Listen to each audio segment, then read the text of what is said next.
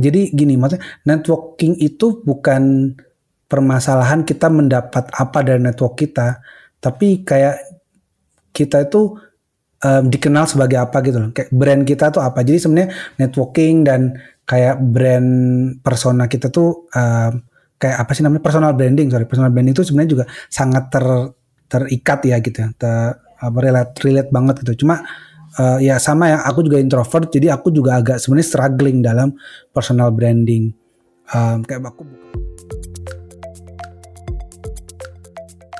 Selamat datang di Ceritanya Developer, podcast yang menampilkan developer, programmer, atau engineer Indonesia inspiratif yang tersebar di seluruh dunia.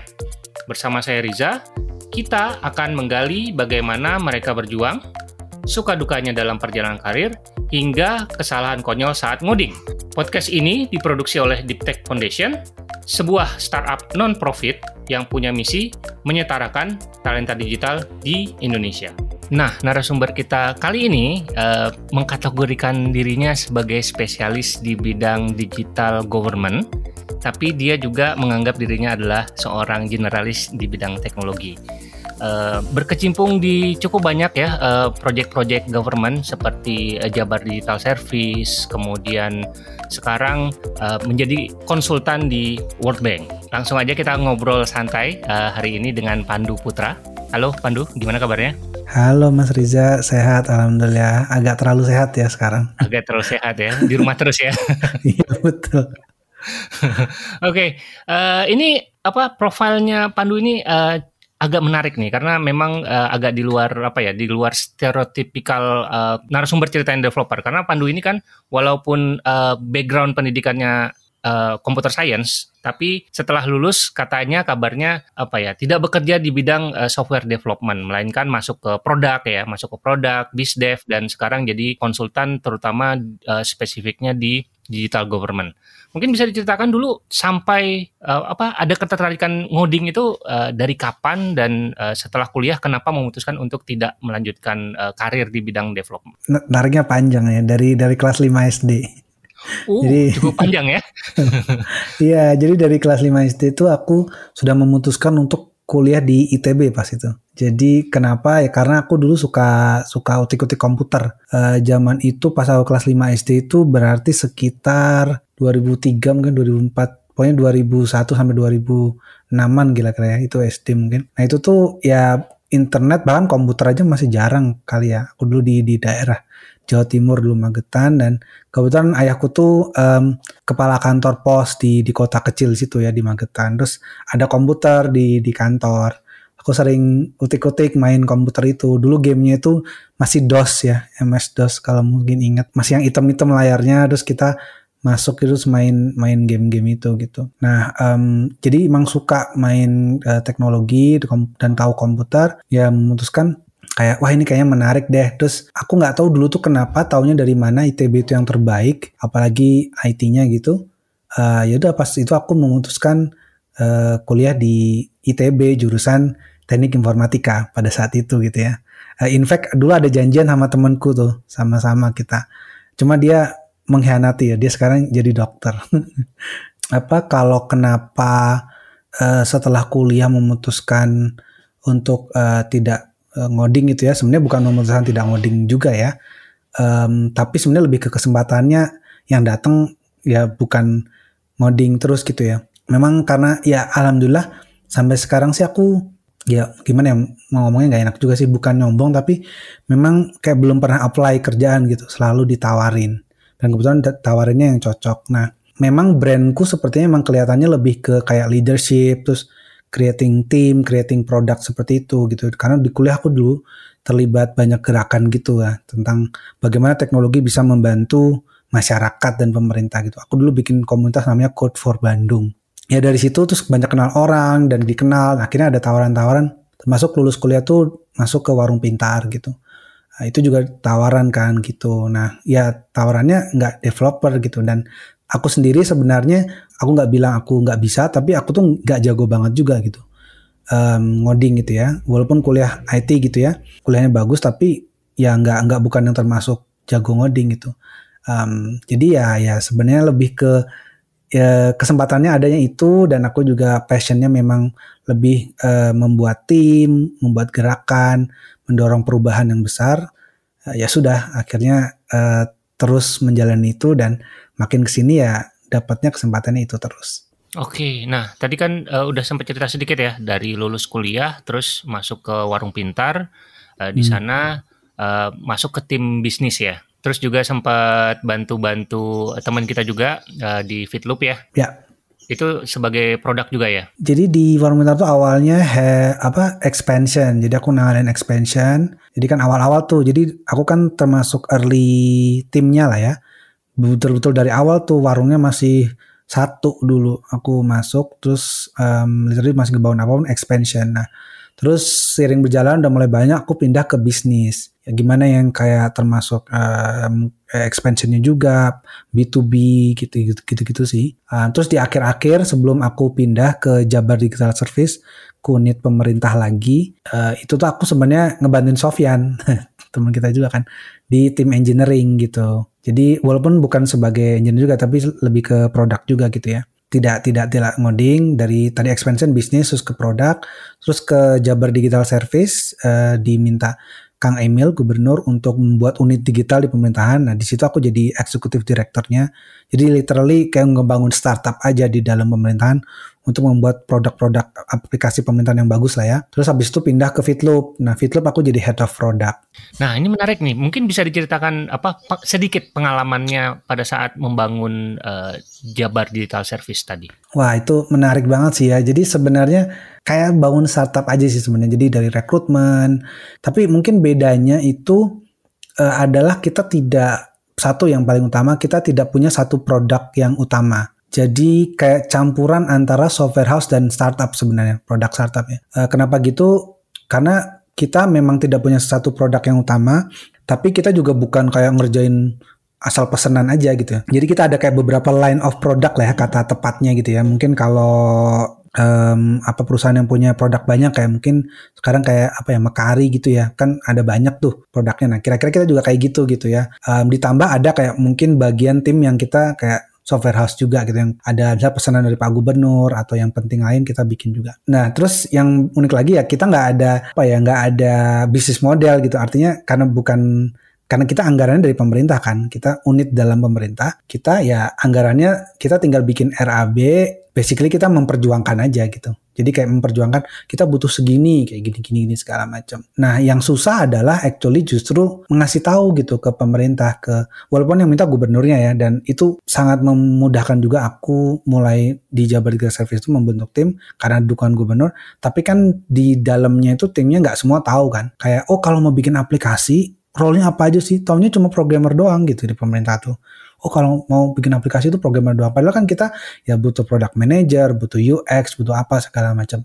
Apalagi ini tuh Pak Gubernur mintanya adalah bikin tim di dalam. Jadi aku nge-hire orang, bukan oke okay, nge-hire vendor gitu untuk project-project tertentu aplikasi gitu. Jadi aku memang literally bikin definisi role baru di pemerintahan jadi aku bikin definisi role, memperjuangkan itu debat, bikin rate gaji khusus juga di pemerintahan. Karena mohon maaf ya di pemerintahan tuh rate-nya programmer tuh ya ya nggak jauh beda sama yang lain gitu. Jadi kayak rendah banget. Padahal kan sekarang kita bertarung dengan talent war-nya dengan unicorn dan berbagai startup. Jadi harus naik. Kalau nggak ya nggak bisa. Ya udah, jadi aku bener-bener ibaratnya membawa budaya baru tuh ke pemerintahan ke Pemprov Jabar itu bahwa kalau mau bikin aplikasi yang benar, bikin unit digital yang mampu mengerjakan berbagai hal dengan agile dan cepat, maka harus gini A B C D F G.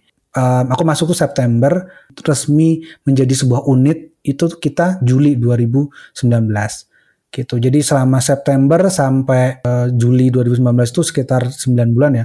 Itu kita wah banyak lah berdarah-darahnya ya. Maksudnya kayak kita anggarannya juga dicampur-campur, kita wah segala macam kayak aku sempat nggak digaji tiga bulan gitu, nggak digaji 4 bulan gitu. Walaupun dirapel ya gitu. Tapi sejak Juli itu udah fix lancar semua dan ngerekrut orang-orang terbaik, anak-anak muda terbaik dan memberikan dampak yang luar biasa uh, buat pemerintah maupun masyarakat di Jabar. Nah, tadi kan strategi untuk uh, dari dalamnya kan udah udah diceritakan. Gimana cara strategi untuk merekrut talenta digital dari luar kan uh, kayak siapa sih yang mau uh, apa masuk ke apa pemerintahan gitu ya nggak semua kan mungkin ada yang mau tapi kan nggak semua Iya. ya apalagi anak-anak yang eh, yang sekarang gitu kayaknya lebih memilih kerja di startup daripada di pemerintah Iya. Eh, ini menarik banget sih. Jadi yang pertama aku bersyukur banget ya. Jadi kalau mungkin Mas Ija juga tahu ya untuk untuk IT gitu teknologi sebenarnya kita nyari core timnya yang yang yang powerful dulu gitu. Dan aku tuh ya thankfully aku di awal itu yang Januari 2019 itu even before unitnya itu resmi gitu ya. Kita masih ibaratnya cowboy lah kita cari dana juga dari mana-mana segala macam adalah banyak birokrasi yang kita um, apa ya handle gitu. Nah itu aku dapat ya lima orang yang yang tepat banget gitu ya. Aku ya kebetulan kenal orang-orang deket dan orang-orang terbaik gitu. Jadi ada jadi aku kan ngebagi divisinya itu um, ada produk, ada engineering, ada data, ada implementation and operation. Jadi um, sebenarnya ini kayak partnership, terus kayak training, terus operasi itu di di situ sama terakhir communications gitu ya. Nah itu aku dapat orang-orang terbaik gitu ya dan ada yang dari software house gitu ya. Kebetulan seniorku gitu ya di di IFTB yang software house, ada yang juga punya software house terus jadi head of product, ada yang dari Jakarta yang influence-nya gede juga dia di dia aktivis pemuda gitu, terus ada yang ya juga uh, banyak kenalan di data gitu. Jadi emang untuk build uh, yang awal ini uh, emang harus yang kenal dulu core-nya gitu biar kita juga punya align. Nah terus uh, emang di awal-awal terbantu banget kalau jujur sih kita karena Kang Emil juga ya apa ya brandnya Kang Emil juga kuat, reach-nya juga kuat kan. Jadi kalau kalau tahu ya awal-awal tuh dulu sempat di post juga di Kang Emil kan di di Instagramnya dan yang daftar banyak banget gitu kan sampai 12 ribu lah berapa puluh ribu. Nah kita ya alhamdulillah kita bisa menemukan um, angkatan pertama itu kalau nggak salah 25 gitu ya 25 orang yang kita rekrut di rekrutmen pertama uh, 2019 itu kita ada empat kali rekrutmen. Rekrutmen pertama itu 25 dan orang-orangnya ternyata memang yang terbaik gitu. Ya ya orangnya bagus banget dan yang penting adalah miss, missionaries semua ya. Orangnya tuh semua punya mission dan semangat untuk bikin impact yang besar gitu. Dan ternyata Mas Riza ya tadi kan oke okay, apa ya tidak semua mau gitu ya. Tapi memang menariknya adalah ya makin ke sini ya makin ke sini tidak semua tidak mau juga gitu itu menarik sekali sih ya. Jadi banyak sekali actually yang mau membantu di pemerintah. Cuma ya jadi mereka mereka rela untuk misalnya tidak ke unicorn startup itu tapi ya yang penting gajinya ya gak rendah lah. Gajinya standar gitu ya. Yang yang pantas lah ya gitu ya. Um, itu satu sesuai pasaran lah. Terus yang kedua adalah ways of workingnya juga juga jangan birokratif gitu. Kita tentu ada birokrasi karena di pemerintah, tapi kita uh, cukup mampu maintain our independence sehingga kita bisa modelnya kerjanya kayak di startup beneran. Itu satu dua. Terus yang ketiga adalah um, impact mission itu harus jelas gitu. Dan culture-nya juga harus kita bangun dengan kuat. Nah kita juga ya kerjasama, alhamdulillah kita dapat unit JDS itu walaupun ya JDS tapi kepala UPT-nya, kepala unitnya itu uh, resminya itu masih PNS gitu. Kayak aku kan executive director itu untuk operationnya, tapi kayak administrasinya itu kepalanya itu masih PNS. Nah kita dapatnya juga kepalanya PNS yang masih muda. Jadi memang kayak hawanya itu nyambung semua gitu loh. Jadi semuanya juga kerjanya enak dan dan nyambung gitu. Jadi asalkan tadi ya rate-nya benefitnya cocok lah ya minimal gitu standar pasaran terus yang kedua adalah ways of bisa bisa sesuai kayak gitu dengan cara-cara yang sekarang modern yang terakhir adalah impactnya jelas culture-nya itu bukan politis aja gitu ya bukan apa uang-uang uang untuk rapat segala macam tapi actually making impact itu banyak kok ternyata yang mau gitu loh Oke, ini ya hampir-hampir sama lah ya kayak bikin uh, bisnis atau startup ya. Jadi hiring Iya. pertama itu uh, krusial, jadi harus hiring yang, yang benar-benar memang uh, dipercaya gitu, emang bagus. Kemudian juga kulturnya harus dibentuk gitu ya, dan harus sesuai sama visi sama misi uh, si foundernya kan atau sama uh, pimpinan kita gitu ya. Oke oke. Nah uh, sejauh ini nih uh, selama Pandu berkarir, karirnya juga udah cukup uh, banyak dan uh, ke mana-mana gitu ya. Ada momen atau kontribusi yang membanggakan nggak sejauh ini? Nah, yang yang paling bangga sebenarnya ketika dan ini bukan bukan aku sendiri ya, tapi lebih ke ke tim adalah ketika pas bansos gitu ya, bansos eh, pas Covid Maret 2020. Em, antara sedih dan bangga sih ya. Jadi tim JDS itu luar biasa banget ketika Covid gitu. Mungkin nggak banyak yang tahu ya. Jadi Picobar itu kita webnya itu develop yang first versionnya yang kita launch itu literally cuma tiga hari kalau nggak empat hari. Terus aplikasinya itu literally sebulan doang gitu. Terus uh, iOS itu Android, iOS-nya tuh uh, dua bulan gitu. Jadi sebulan sebulan. Nah, um, dan kita kayak ngembangin sekitar tiga puluhan gitu ya aplikasi di back end kayak tentang pencatatan kasus, terus logistik, relawan apa segala macam banyak banget untuk uh, penanganan COVID di di Jawa Barat itu dalam span of like four months or five months gitu loh. Jadi kayak sangat cepat dan sangat gila. Nah yang paling paling menguras tenaga, uh, tapi at the same time paling luar biasa sih menurutku bansos gitu. Jadi kan posisinya ketika itu kalau ingat ya Maret 2020 kan yang lockdown itu kan kayak PSBB yang agak besar terus kan orang jadi kaget lah pas itu terus kayak ada bansos dan kalau inget tuh bansosnya itu ada 9 pintu. Kalau Mas Riza mungkin orang tuh bingung semua gitu kayak masyarakat ini mana bansos yang provinsi, bansos kemensos, bansos presiden, bansos desa, bansos wah banyak banget bingung lah. Terus kita bingung dong gimana nih kita mau ngasih duit tapi ke siapa? Karena datanya kan nggak jelas kan ya tau lah data mungkin data kemiskinan gitu. Nah Nah kita itu kebetulan, bukan kebetulan, jadi kita di 2019-nya kita tuh udah launch, udah launching dan kita udah um, develop dan kita udah sebar aplikasi untuk ketua RW se-Jawa Barat. Jadi 50 ribu.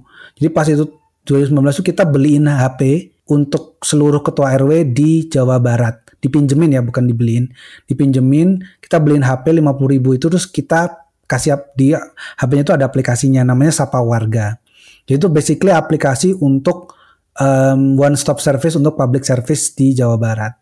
Ada informasi, ada layanan publik, ada bisa usulan, bahkan ada kayak mini Instagramnya gitu yang ketua RW itu suka banget ternyata. Dia share-share, oh lagi ngapain, lagi ngapain.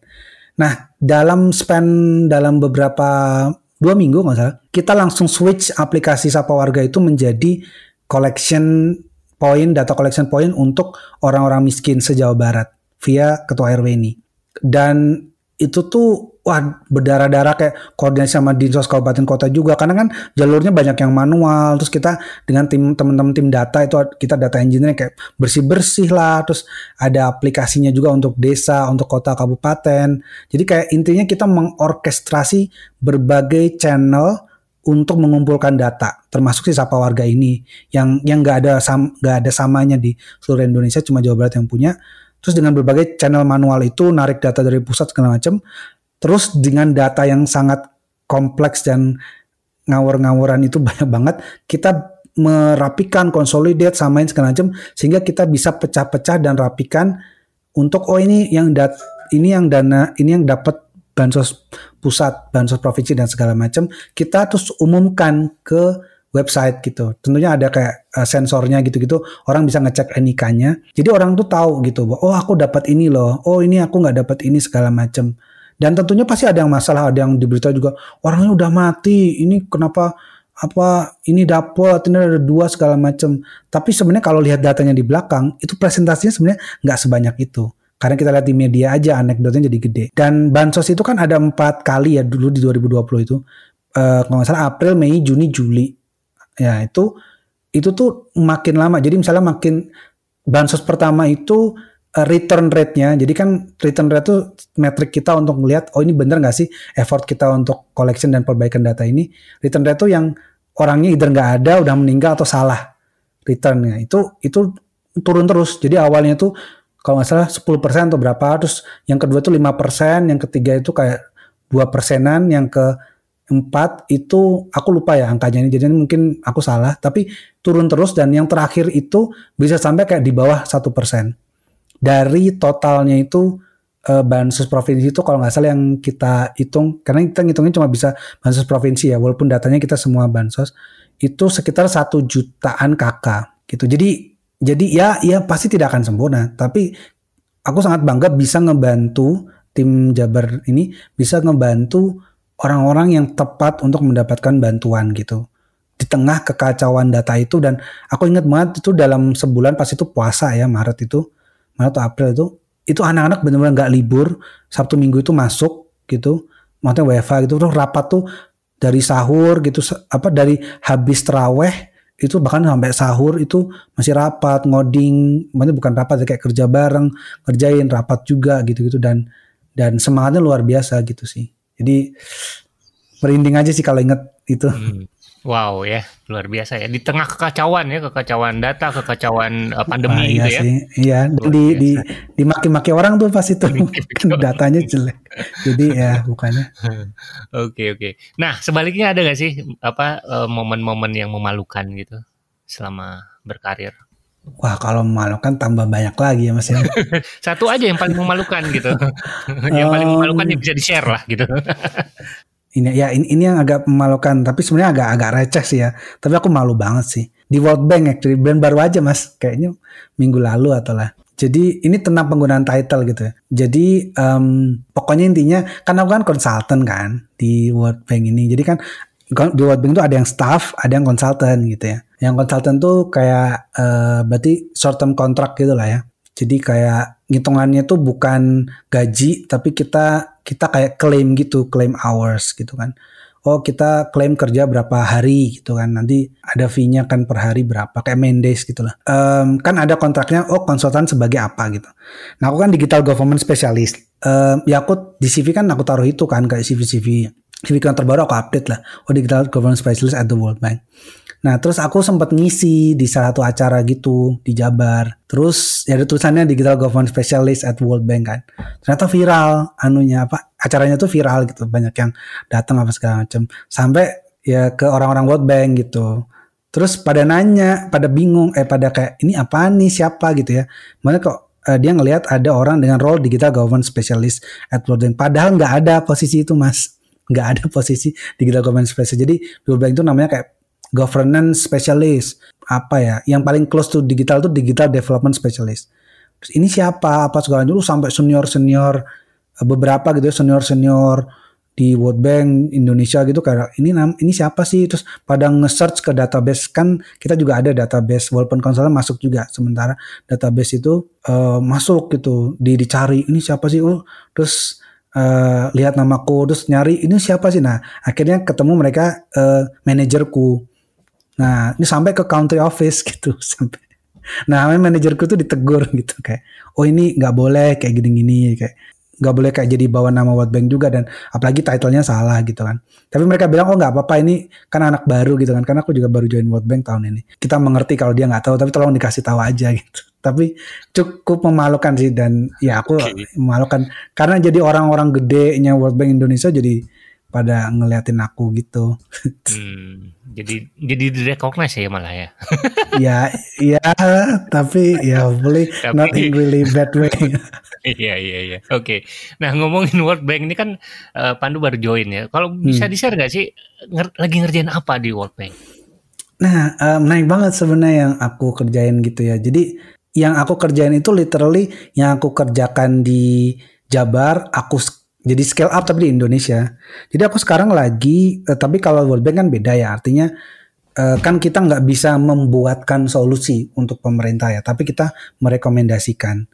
Jadi um, kalau di Jawa kan aku literally membangun unitnya. Nah di World Bank ini aku lagi bikin rekomendasi sebenarnya. Pertama tentang gimana pemerintah Indonesia itu bisa mengakselerasi transformasi digital. Gimana kita bisa punya digital ID gitu ya. Jadi bukan iktp gitu ya. iktp kan fisik gitu masih dipakai. Nah, gimana kita bisa kayak SingPass gitu kan di Singapura gitu. Kita bisa masukin um, apa uh, ada bisa kalau ngisi form itu otomatis oh pakai My Info gitu misalkan dari SingPass.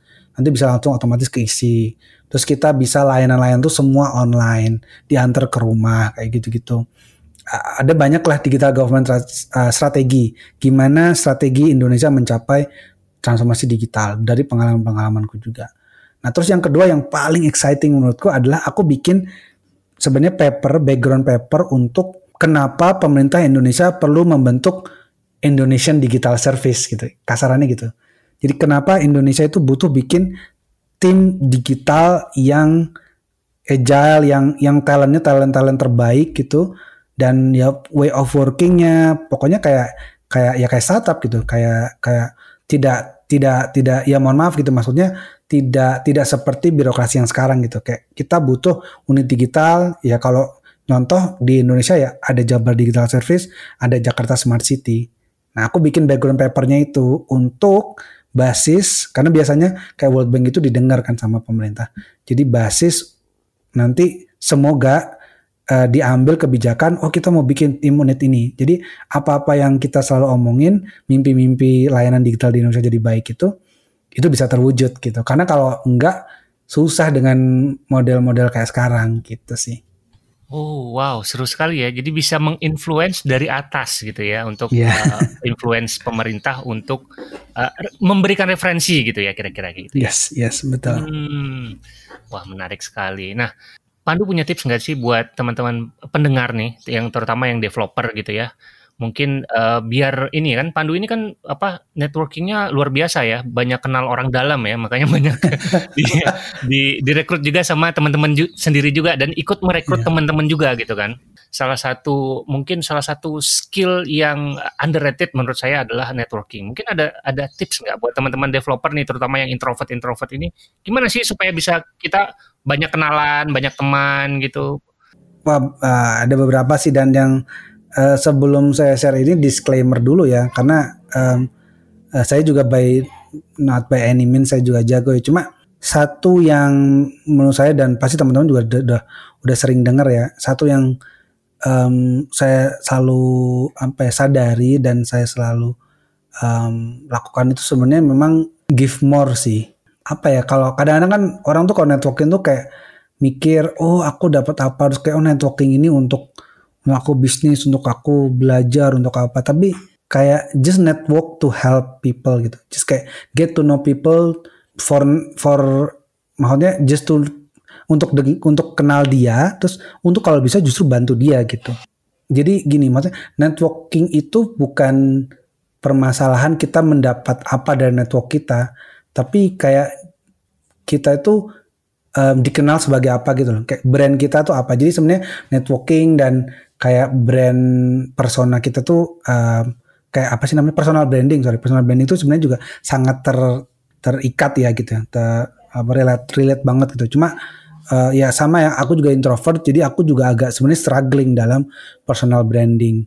Um, kayak aku bukan ya apa ya selebgram atau nggak aktif juga di sosial media. Nah my personal branding itu terbentuk karena networkingku gitu. Networkingnya gimana um, aku nggak kayak spesial networking gimana. Jadi basically aku trying to reach out as many people as possible gitu ya. Di di kerjaan kerjaanku di di teman apa segala macam kalau bisa ngobrol ya ngobrol aja gitu ya. Nggak nggak usah kayak mikir oh nanti ini bisa bantu apa ya? Uh, dia untuk aku gitu atau gimana? Atau ini nanti lead ke mana ya? Ada projectnya nggak? Aku bisa belajar nggak apa nggak usah gitu. Kayak orang baru tanya aja ngobrol bisa nggak? Mau nggak ngobrol Terus kalau bisa bahkan kalau aku bisa bantu suatu kasih tahu ya gitu. At that point, um, jadi kayak ketika lo bilang lo mau bantu, itu tuh sebenarnya jualan sebenarnya kasarannya. Padahal lo niatnya emang bantu, tapi orang akan kayak mau pikir, oh ada project atau apa, akan ngontak pandu gitu atau apa gitu. Nah, terus pada saat itu lo utamakan bisa membantu bahkan misalnya kayak refer orang gitu kayak wah aku nggak bisa bantu mbak gitu. Tapi kayaknya bisa ini deh coba kontak ke sini gitu gitu segala macam makin lama tuh apa ya that deeds itu good deeds itu akan tersebar gitu. Jadi orang-orang akan tahu bahwa lo itu resourceful bahasanya gitu sih. Dan maksudnya itu pun nggak nggak perlu kayak cuap-cuap atau ya tadi ya kata kata Mas Reza kan kayak introvert juga aku juga. Jadi emang nggak perlu basa-basi atau apa. Ya literally emang doing good deeds aja Nah, nanti lama-lama orang akan uh, benar-benar ngerasa, oh kalau mau get things done, mau create something, terutama di bidang tertentu ya kalau aku biasanya digital government, bikin digital unit di pemerintahan, inovasi di public sector gitu. Terus um, apa ya, basically general getting things done itu banyak yang ngontak aku gitu. Ada yang kayak contohnya kayak banyak beberapa tawaran yang aku masuk ke aku tuh kalau nggak produk gitu ya, ada yang kayak modelnya kayak CEO office kayak gitu-gitu yang sebenarnya kerjaannya nggak jelas gitu kayak pokoknya nyelesain kerjaan aja banyak. Nah itu tuh akhirnya banyak yang masuk gitu sih. Nah dari situ um, ya sudah itu akan berkembang terus menerus kayak lakukan terus. Kayak contohnya sekarang aku tuh literally ya ini ini praktikku gitu ya yang ternyata aku baru ngelakuin ini sekitar sebulan yang lalu gitu. Dan ternyata ternyata powerful banget. Jadi di LinkedIn kalau teman-teman ya kalau bisa punya LinkedIn ya LinkedIn itu setiap teman-teman nge-add orang dan di-add orang itu coba jawab gitu. Um, jadi kayak maksudnya jawab itu kayak dikasih note gitu loh. Ketika lo nge-add itu lo kasih note oh ini uh, Pak Riza gitu um, uh, semoga berkenan untuk connect saya mengagumi Pak Riza gini gini gini jadi harus genuine gitu ya tapi sama juga misalkan aku di add Mas Riza walaupun nggak kenal Mas Riza terus atau misalkan di add sama contohnya kadang-kadang orang ngeremen tuh kayak anak-anak kuliah gitu ya atau apa nggak add gitu. Aku jawab halo misalkan Dedi terima kasih sudah connect best Pandu. Terus orang-orang itu banyak banget yang jawab terus kayak akhirnya banyak teman-teman baru yang aku kenal sesimpel itu loh. Terus ada yang kayak yuk kita ngobrol yuk. Terus ternyata dia udah proyek apa terus ternyata dia apa.